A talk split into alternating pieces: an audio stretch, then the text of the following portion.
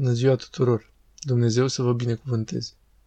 Felicitări tuturor acelora care au muncit și s-au rugat cu credință în acești ani pentru sfârșitul conștiinției avortului în Constituția Statelor Unite. Astăzi este o zi minunată, 24 iulie 2022.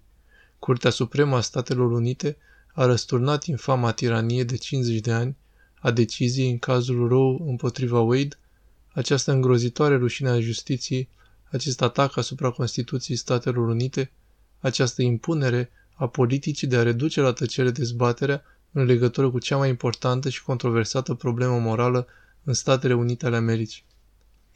În 1973, Curtea Supremă a Statelor Unite a exclus tema avortului ca fiind ceva ce poate fi dezbătut într-un cadru educativ și pozitiv, în care fiecare stat este liber să-și ia propriile decizii cu privire la legitimitatea sau ilegitimitatea omorârii copiilor nenăscuți în pântecele mamelor lor. Atunci, în schimb, curtea a inventat un pretins drept la avort. În decizia de astăzi, care a fost o decizie de 5 la 4, Samuel Alito și cei care au scris decizia pentru curte, se spune clar că în Constituția Statelor Unite nu scrie nicăieri despre avort și nu oferă niciun drept pentru avort.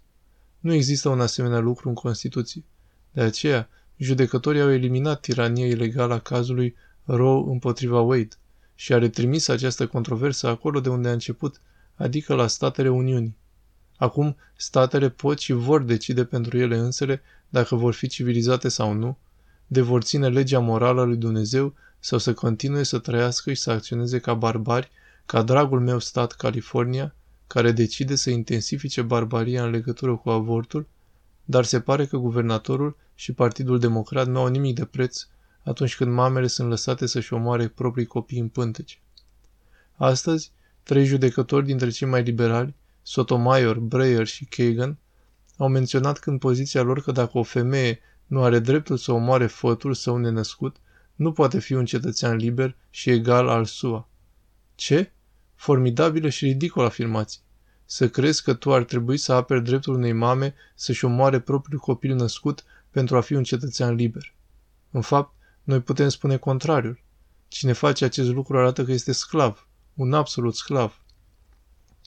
Vreau să subliniez în această zi a bucuriei și sper ca fiecare dintre voi să vă închinați, să mergeți să vă rugați și să-i mulțumiți lui Dumnezeu în zilele care urmează.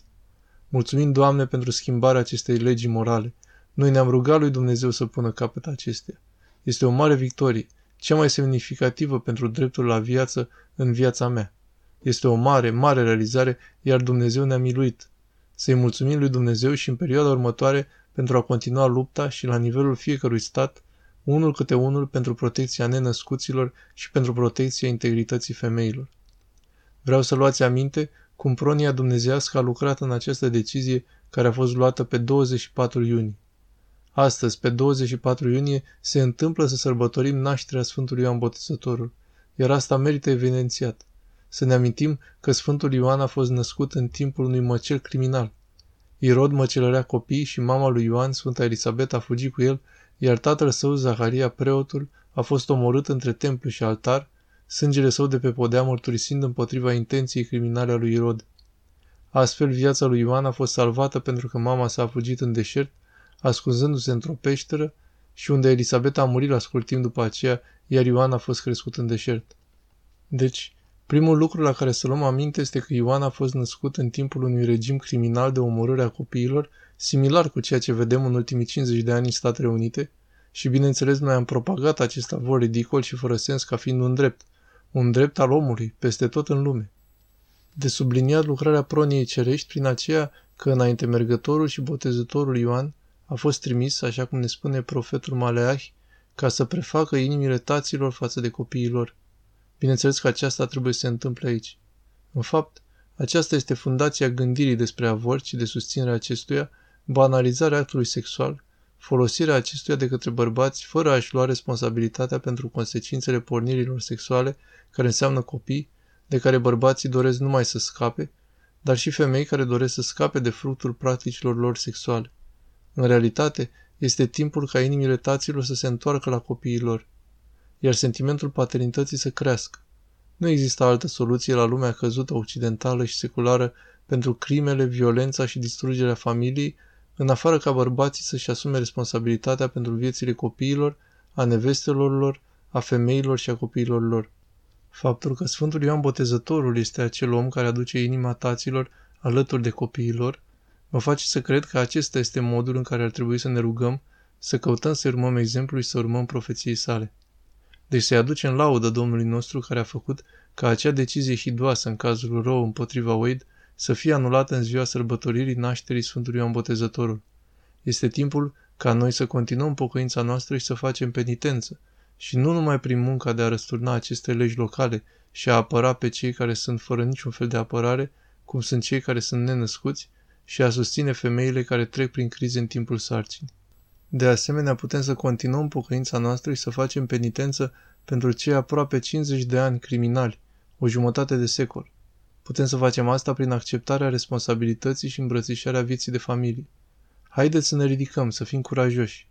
Haideți să fim alături unul de altul. Haideți să alegem să ne iubim partenera noastră pentru a face angajamentul sacru al căsătoriei și să accepte copii care prin probnia sa Dumnezeu ni dă și apoi să petrecem viața noastră crescându-i, iubindu-i, întreținându-i ca cel mai mare obiectiv care ne este dat. Și asta nu ca ceva ce facem atunci când suntem acasă și nu la serviciu. Serviciul există pentru constituirea, formarea și susținerea vieții de familie și procrearea de copii. Haideți să punem prioritățile la locul lor, să construim o societate a vieții în națiunea noastră. Și poate acea lumină a Americii, iubitoare de Dumnezeu, susținătoare a vieții de familie, se va răspândi în toată lumea. Un ultim cuvânt pentru toți aceia care veți sărbători acum. Să fiți înțelepți. Să fim înțelepți că trebuie să ne așteptăm la o reacție criminală din partea celor care promovează crima. Deja sute de biserici au fost atacate în acești doi ani.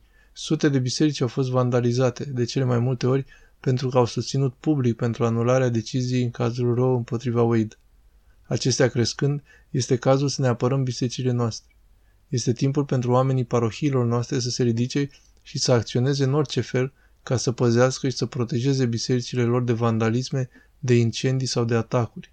Să ne așteptăm, dragilor, la o reacție criminală de la cei care susțin crima.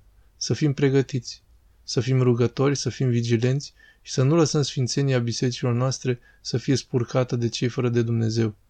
Dumnezeu să fie cu voi și felicitări tuturor!